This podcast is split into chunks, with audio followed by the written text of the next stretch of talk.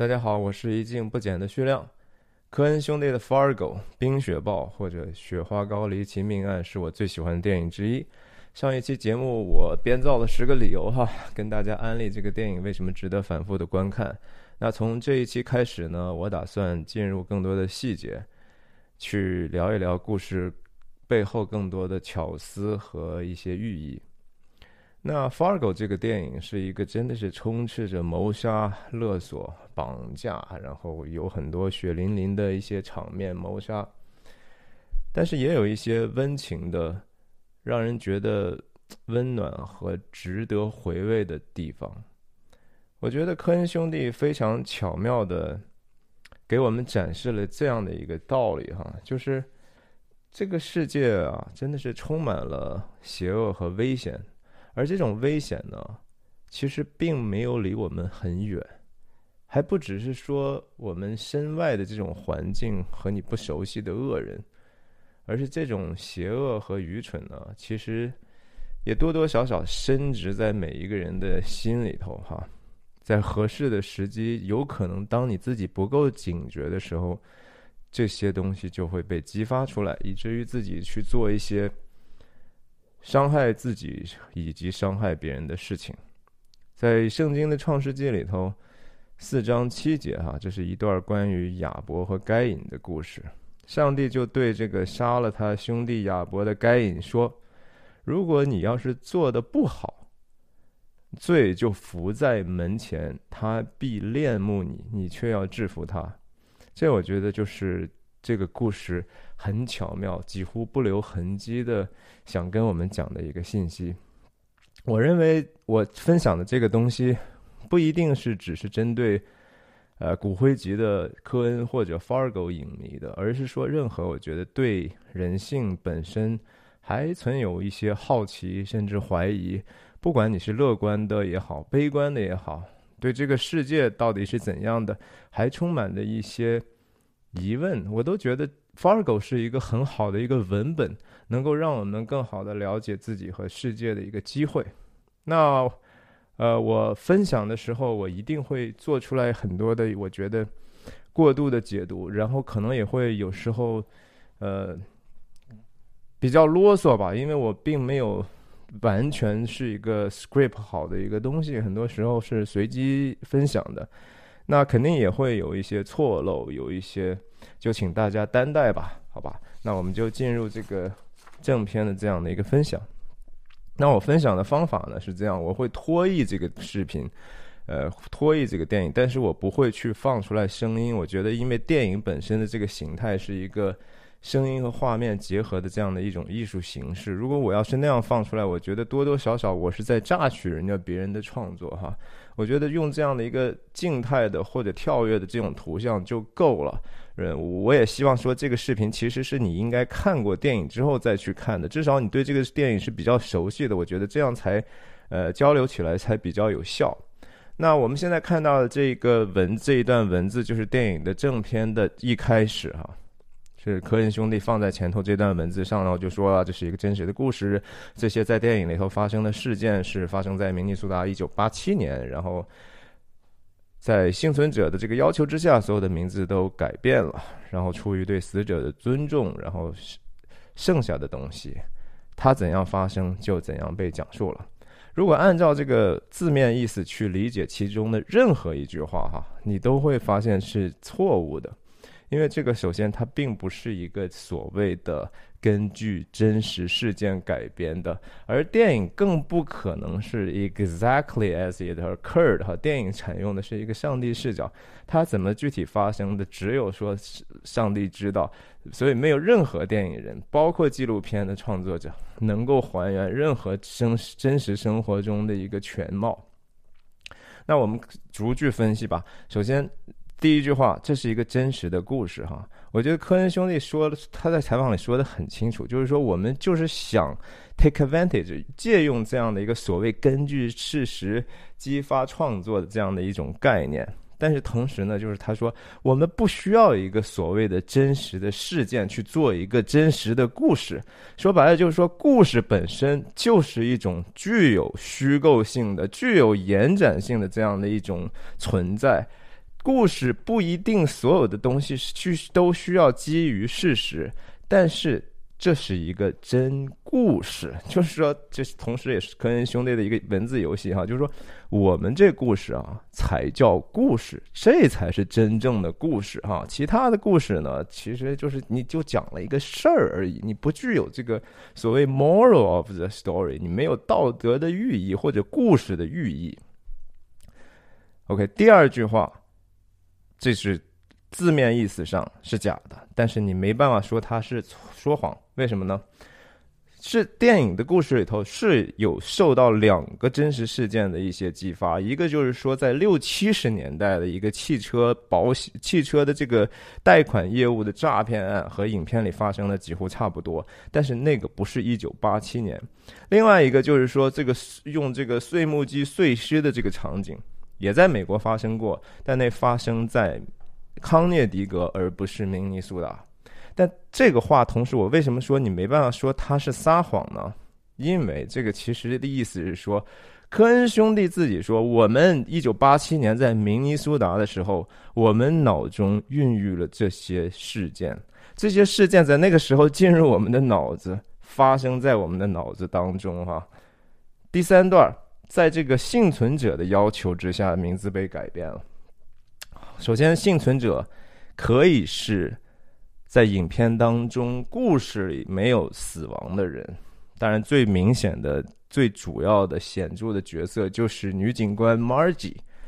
然后包括她的丈夫 Norm，哈，这些都可以说是整个这些事情的幸存者。但同时，我觉得这个幸存者的意思还包括科恩兄弟称自己是幸存者。我们知道，就是在创作的时候，有时候人真的是觉得脱了一层皮，哈，觉得是说从死里复活、死而复生的这样的一种过程。所以在在他们创作的过程中，很多这种故事和脚本，其实沿着一个他们过去一开始下笔之前没有想象过的一个方向和意义去了。创作者在这个过程中，其实在不断的赋予这些故事和角色以新的意义和方向。当整个在两个人互相 check 的环境中完成了这个剧本的时候，其实他们发现可能。最后呈现这个结果和初衷是大相径庭，反而可能更有意义。这其实不也是创作的一个真正的美妙的地方吗？所以我认为，就是说，这个第三段话，科恩兄弟的意思就是说，至少 Margie 和 Norm 等等一些人的名字，哈，是在整个影片创作完结束之后。他们发现新的意义之后，才去给他们重新改名的。然后改的这个名字，我们在后面的这个解读中会逐渐提到，都是非常非常具有意义的。第四段就是说，出于对死者的尊重，其实这个死者的尊重当然可以是对现实里头任何的死，他们参照这些事件的死者的一种尊重，但是更多的时候可能也是。在角色当中的这些，为了让这些死者死得其所，哈，或者说让他们的死显出来一些意义，这是出于对死者的尊重。那剩下的被透的 exactly as it occurred，再一次就是这个创作者的一个自我的低调的傲慢的，是 不是低调的炫耀吧？就是说，这个事情在我们的笔上，在我们的创作当中是这样 occurred 这样子发生的哈，我们就这样在前置过程中这样做出来，然后我们在制作的过程中就是严格按照这样的去被讲述的，这样呈现给你们，在后置中，也就是说，如今观众你们所看到的这个东西和我们。的用意是一模一样的哈，这就是科恩兄弟玩的这样的一个文字游戏，千万不要相信任任何其中的一句话是它的字面意思。OK，我们一接下来就进入这个进入百场之后，我们进入了一个一开始其实你根本就不知道这是什么哈，它它也确实是没有任何信息，只是有一些影片制作的信息，在这个时候真正的信息开始逐渐浮现，我们看到是一个非常低对比度的。能见度很低的一个情况，在这个时候，远呃，我们讲一讲这个拍摄的这个一些幕后吧。就是说，摄影指导 Roger Dickens 其实他们遇到了一个非常大的困难，就是当年一九九五年在拍 Fargo 的时候，这个电影拍摄剧组遇到了明尼苏达史上冬天降雪量最少的一年，对啊，所以他们巴不得是要拍雪景，却到处拍不到。跑到加拿大，跑到其他的旁边的这些州去拍。这个开篇的场景是 Roger Dickens 之前看景和科恩兄弟确定的地方，但同时也是也他们已经把机位啊这些整个的这个画幅都已经定好之后，但是这个是他的助手在拍的啊。这个小鸟纯粹是一个非常偶然的入境哈，显使得这个。镜头非常非常的有意思，我们也能听到后期的一些声音的特效。然后一个车从远处来了，然后我们记得就是说这个影片的音乐哈，其实在这个刚才出这个字那段大段字的时候就已经开始了。那个主题的音乐会在影片后面不停的反复的出现，以不同的安编排和不同的乐器组合呈现。但这个这个旋律是最是受一个北欧的民谣。叫 The Lost Sheep 激励创作出来的、改编出来的，大家听一下这个名字的这个民谣的这个 The Lost Sheep 啊，就是走失的羊哈。这个其实是一听就知道，这是肯定是一个基督教有关系的这样的一个东西，因为圣经讲就是说人人偏行己路哈，如如羊走失嘛。在这个电影里头，这个意象其实也都是贯穿始终的。等一下我们可能还会再提到。那我们看到。有车出现，一辆车往前开，走着走着，然后又若隐若现消失了哈。是，当然我们都知道，这是因为这个，呃，路不平嘛。然后同时，影片采用了这样的一个长焦距的一个镜头。所以压缩空间之后，就看到这样的一个情况。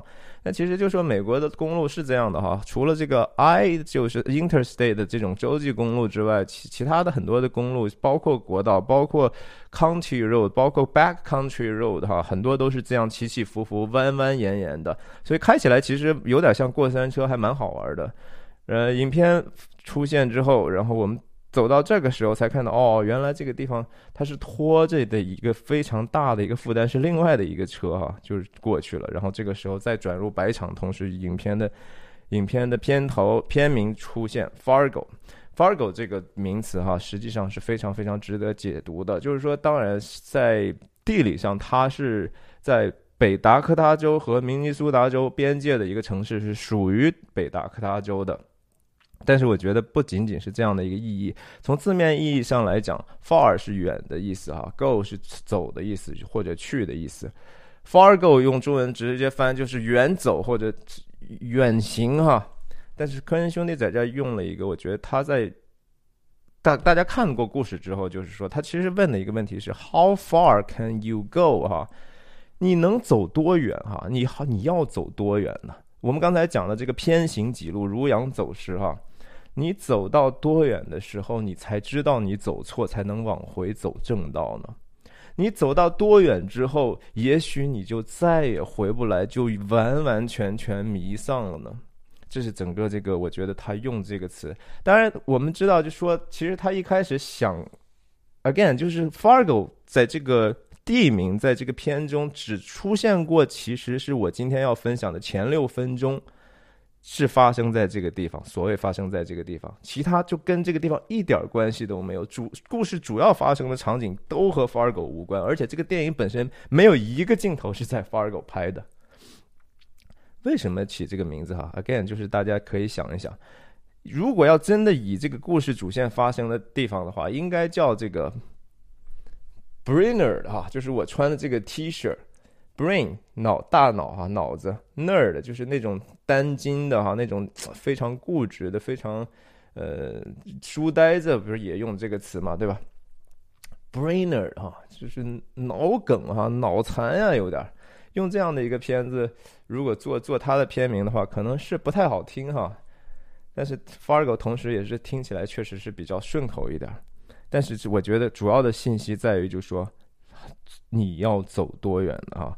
呃，在我前一段时间也曾经分享过一个叫约翰斯坦贝克的《和查理一起旅行，寻找美国的》这样一本书哈。在这本书里头，美国著名的呃诺贝尔文学奖得主哈斯坦贝克在公路旅行走到 Fargo 的时候，他写了这么样一段话。他说：“如果你打开这个美国的地图，那种对开本的，你就会发现哈，Fargo 刚刚好是位于这个极限这个中缝上头的。”很多的时候因为装订的问题，Fargo 就不在那儿了哈，你看不到这个地方。在这个影片里头，我们看看前面这三个镜头，这是第一个镜头，对吧？我们看到这个车是从从画面的右边往左边开，这个和地图上也是一样的。Jerry 是从这个明尼苏达往这个 Fargo 这边开嘛？然后，但是刚才我们看到的是，我们站在这个车的这前头，看到的是这个角度。然后现在到第二个镜头的时候，我们已经在它的侧面了。这个我觉得代表了是一个普通人。因为机位就是代表我们的视角哈，我们就是假设是我们是一个普通人的立场，也就是说，在这一个镜头开始，他要越过我们普通人能的站所站的立地方，往另一个方向去了。如果过去，你像其实在在地理上也是穿。你从明尼苏达再往西去啊，这个地理环境就会变得更加的荒蛮，或者说更多的不确定性和危险就出现了。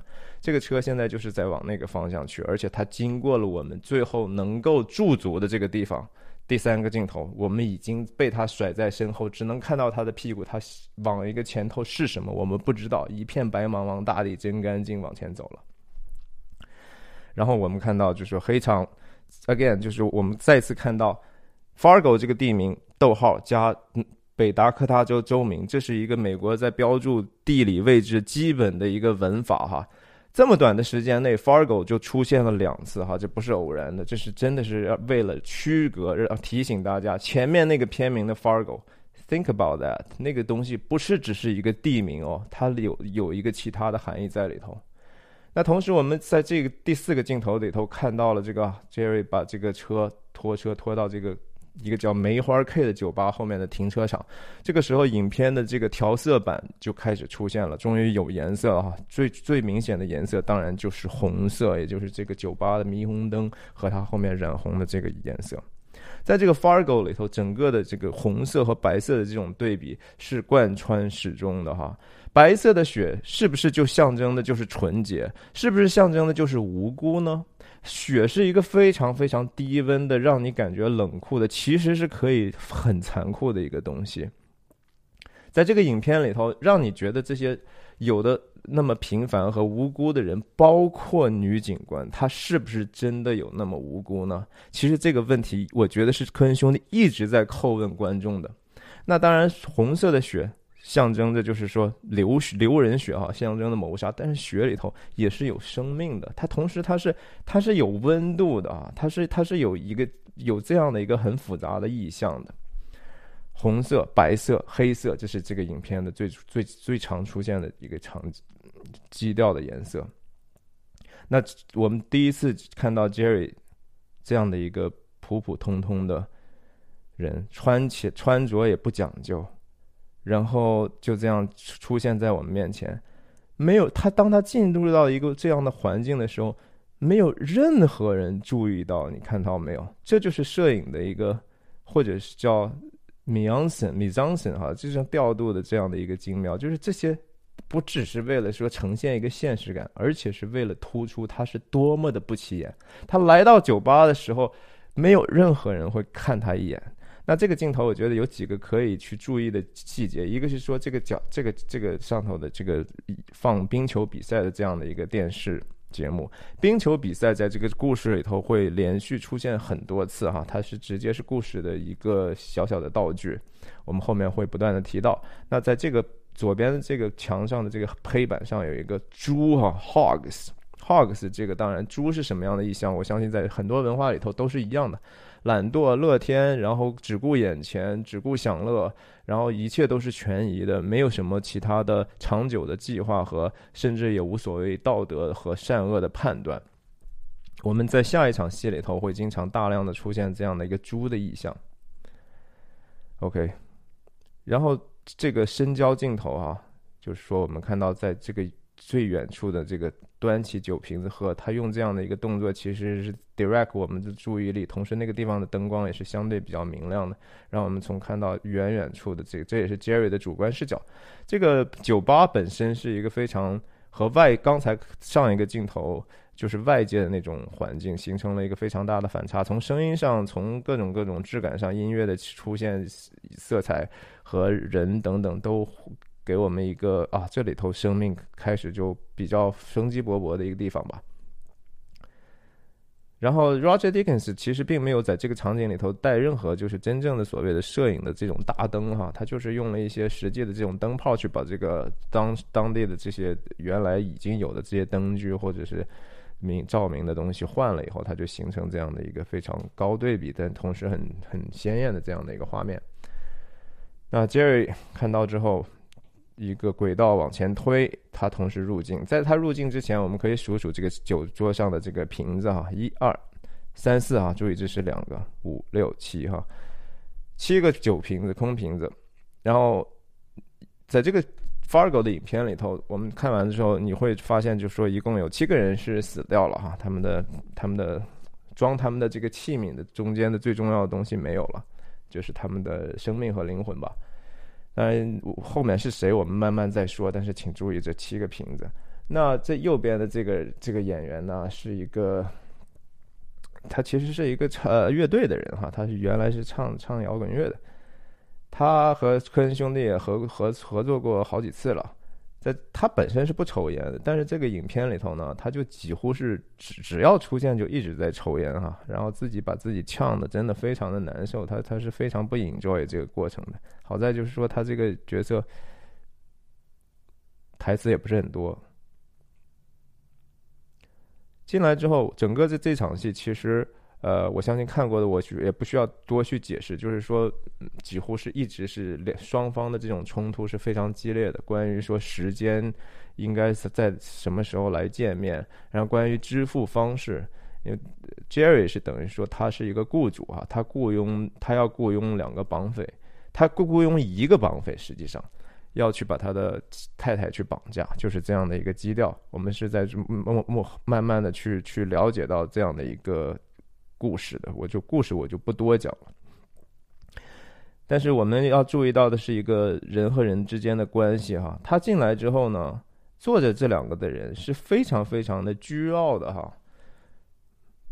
按道理他们是那个拿准备要拿人家钱的人，这是 Jerry 是那个老板呐，他应该是有一个更明显的优势啊，在这个谈判里头。但是我们很显然看到不是的，从一开始 Jerry 就落下风，一直被数落。为什么？其实我觉得整个的这场这一幕戏的道德寓意的支点，就是因为 Jerry 所做的这个事情实在是太见不得人了哈。即使是这个绑匪做这样生意的人，人家也是从心里头觉得非常的鄙视，非常的看不上他的。啊，我们就注意到，OK，说了半天话，Jerry 就一直只还只是站着，他是给人来送。送这个等于说送一个新车过来，要给人钱的人，居然是这么可怜的下场，还需要说 OK，well sit down then，可以坐了，你坐吧，啊，然后这个时候我们看到他自我自己介绍，Carl Showwater 哈，他这个 last name 我觉得非常有意思，Show Alter 可以说 Show 就是这个这个这个秀哈，一一场表演，Alter 哈改变。他是那个改变很多很多情况的一个人哈，在后面我们会连续的经常看到他是怎么样看起来看起来这么一个很很酷哈，好像很能干的一个人，他是怎么样去改变这个场秀的呢？然后他介绍旁边这个叫 Geyer Grimscrew 的哈，这个这个 Grimscrew 这个 last name 非常有意思。当然，首先是真的有这样的名字的话，它是有一个北欧是瑞典、挪威的那样的一个呃名字的文化的根。但 Grim 本身是一个看起来非常可怕的哈、恐怖的那种感觉。Screwed 哈是有一点点像那个拧的那个 Screwed，然后同时在俚语里头，也就是说我弄死你，或者是我我整你啊，我要我要把你整残了，就是那个意思。在这个后面，我们也知道了说最后这个。Geyer 真的把 Carl 哈就给 screwed 哈，literally 字面意思上真的把他给 screwed 了。OK，问题是我们看到后面的时候，其实 Jerry 来他应该只是跟一个人会面去接头，而且那个人其实是这个人。这个人在这个场景中目前还没有说一句话。但 Jerry，你想他这么样的一个重要的任务哈？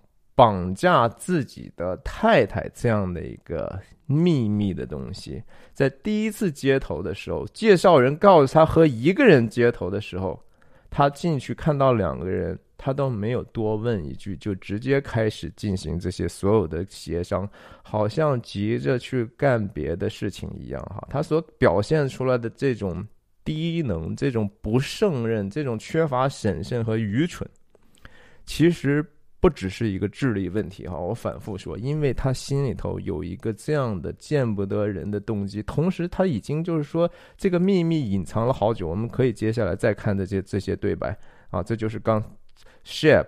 Shep 就是一个中间人哈，他是一个印第安人，也是 Jerry 的一个手下，在他这个应该是属于一个四 S 店，他还是经理的情况下，他居然问他自己身边的人去去让他介绍这样的人帮他做这样的事情哈。我们已经从第一场戏的时候你就知道说这个事情有多么荒谬，而且他他只跟人聊过几句话，他就希望赶快把这个买卖谈拢，说我对你你们。有信心哈，这个时候复数出现了，You fellas，他就已经说 OK，那看来这是两个人做这个事情，他都没有任何的问一下，就说不是应该是一个人吗？No，就是这么愚蠢。然后他就着急走哈，哎，我我就那就这样吧哈，我就给你钥匙吧，给你车，给你提，等于说付了定金了哈。然后人家说，嗯嗯嗯，还没有，那当然又谈了一下，就是说怎么支付啊，这个钱的问题啊，解释了一下，还是。整个 deal 非常的 rough 啊，就是怎么就什么事情都没谈就来了，就谈成这个样子。然后两个人这个时候啊，我们看到这儿这这个镜头有意思了。这个镜头，也就是 Green 呃 Guy 这个角色，一开始不都是靠着嘛，是吧？然后谈到这些基本的。合呃合作的框架谈完之后，我们看到这个他的烟哈，呜从右边飘进来，我们看到整个他的人开始入化了，从右边入化，然后再接上，嗯，他这个时候开始对这个这一场对话开始有兴趣了，什么什么样的对话要开始了呢？OK，再再再有一些其他的 twist and turn 之后，最重要的是说。最重要的信息开始了，然后我们看到这个镜头也开始进一步推的更离他们更近了哈，我们也的好奇心也要被拉进这个场景了，轨道推到最最顶端了。OK，问题是什么呢？这个东西没有道理啊！两个绑匪哈，他们超乎自己的利益之上哈，开始质疑他们所做这个事情的合理性了。你说多么了不起啊！你按道理你赚个钱不就完了吗？No，但是人就是这样的哈，这还不是道也有道的问题，而是说两个干这样肮脏买卖的绑匪啊，他们也会觉得说你怎么就要绑架你老婆呢？这个东西没有道理。你看这个他多么不爱去跟人去有任何互动的一个人，这个时候居然弓起身来要听一听呀，怎么回事嘛？Jerry 还在 defend 自己哈。你要绑绑架你老婆，自己老婆，嗯，对啊，对啊，嗯，就这么简单哈。这个人就是说，对啊，这好像这个事情别人不应该有任何的好奇和疑问吗？然后卡尔啊，他都没有想到他会这么回答，就是 Yeah，你，我的意思是，对吧？你要给我们，你你你一共要付多少？八万的赎金。然后你给我们四万，你留一半儿，这什么意思嘛？对吧？这这句话台词非常的生动。It's like robbing Peter to pay Paul，哈，Peter 和 Paul 是基督教的两大圣徒嘛，哈，彼得和保罗嘛，你们就是一伙的哎，你你你抢了彼得来去去去给给保罗，什么意思啊？你不是一家人吗？对吧？没没有道理啊。然后这个时候他。虽然很不情愿，但是他要开始解释了。OK，这个不是我要掏这笔钱的哈。你看他这个样子，在这个时候真的是我们观众就再也没有办法和他有任何的同理心了哈。这就是已经把一个令人憎恶的角色，通过简简单单的不到一分钟，我们就已经明白这个人有多么成问题了哈。看，然后就说：“我太太很富的。”你说这一句话哈，就是这么简简单单几个字哈，这里头信息有多么丰富？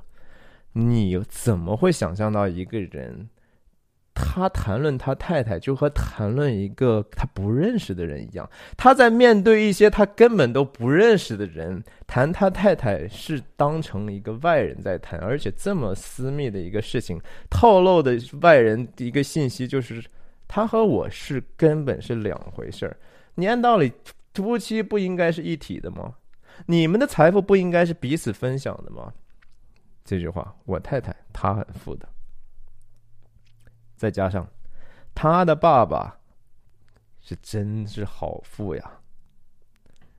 然后我现在有点小麻烦，I'm in a bit of trouble，真的是小麻烦吗？当一个人哈都已经。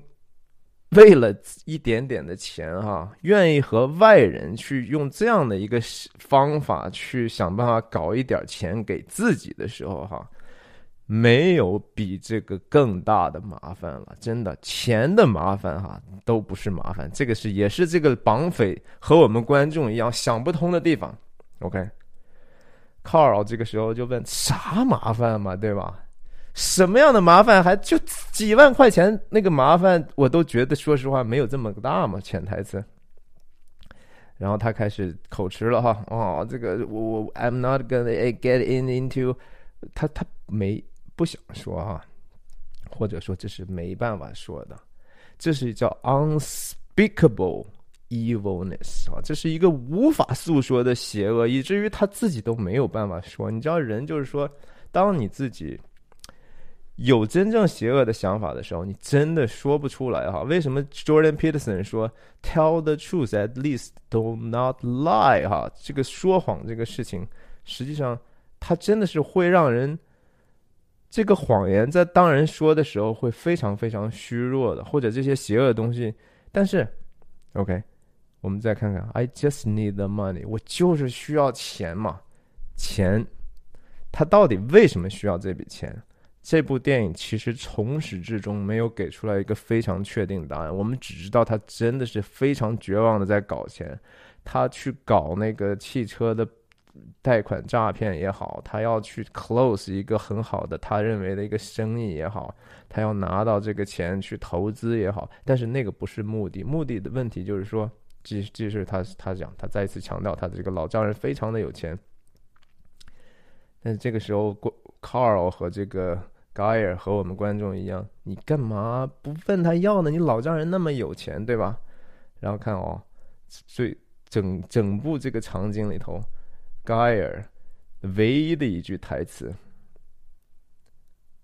，or your fucking wife，you know，or your fucking wife，you know，你老婆那是他妈你老婆哎，跟你老婆跟你老婆说呗，对吧？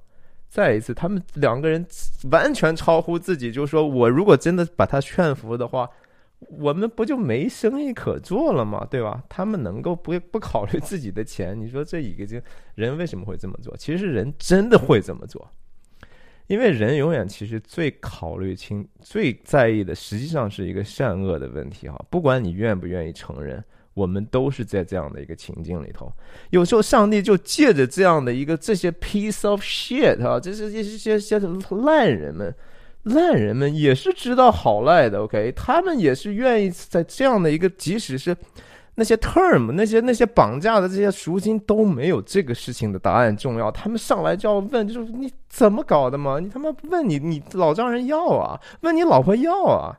搞我们来去告搞什么事情嘛？对不对？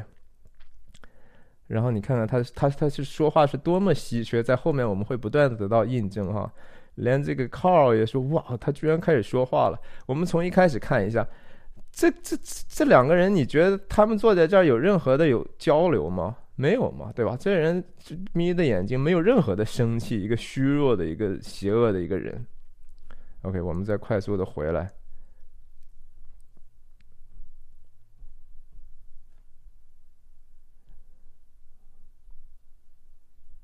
回来之后，OK，他又说了一句：“It's all part of this。”说不出来，你知道吗？这这都是因为 Jerry 的话，就是这都是因为其 on 再一次 unspeakable 没办法讲述的一个坏坏的原因。然后他说，很简单的说，就是你看，他们不知道我需要这笔钱干嘛，他们不知道我有这样的需要。然后呢，即使他们知道了的，我也拿不到。这个我们会在后面看看他，就是说他的老丈人是样什么样的一个人，我们就慢慢知道了。但是即使是那样哈，Jerry 所做的这个事情，他的生活怎么能够活成这样的一个东西？首先，他存在一个他的家人连他老婆都不知道的一种需要哈，这个本身就是已经 go too far 哈，这是已经是走的太远了。OK，其次他。没有办法得到他们的任何的信任。从这个第一幕戏，我们也可以很用普通人的朴素的价值判断，你都觉得说，对啊，如果是你有这样的家人，你会给他任何的信任吗？然后他想一句话把他说掉，就是哎，this 啊，these personal matters，就是个人的问题。哇，你这个个人的问题可是大了去了哈！你看，连 Carl 都都开始 personal matters。这你这算是个小事儿吗？这是个个人，呃，OK。然后这个时候他看到说：“哎呀，也许我这样就能混过去哈。”他这一辈子很多的时候都是在想办法混过去。然后 Carl 就最后说：“你看，你让我们帮你干这个事儿，然后你都不可能够跟我们讲 ‘you want, you want’。”但是他在讲这个过程中啊，Carl 可能多多少少开始想到：“呀，我们如果真的把他退劝劝退的话。”我们不就拿不到这车，也拿不到那四万块钱了吗？对吧？他开始犹豫了。You won't，你都不告诉我们，他也不想把他追得太狠。看这个时候，这个开始也想到了，虽然他很 slow 很慢，但是他一想，哎，你别再问了吧，是吧？你再问他，他真的不干了，咱们有什么好处呢？哎。这个时候，其实 Jerry 心里头开始看到希望了。他真的再不需要去被这样的灵魂拷问了。最难过的事情，其实就是面临的这样的一个，连一个干这样生意的人，其实都在道德上啊，对你一个非常非常鄙视。OK，fuck it 啊，算他妈算球了吧。然后咱们看看那车吧。OK，这个场景就是第一幕的场景。其实就是这么一个几分钟的一个交代整个影片的 premise 哈，故事的前提的时候，其实已经透露出来非常非常丰富的这样的一个信息，而且这种信息是细思极恐的一些信息哈，它真的是说它有极大的合理性，同时又有非常多值得我们自己去反省的地方。今天呢，我就分享到这儿。下一幕开始进入 Jerry 和他太太 Jane 的家，再见。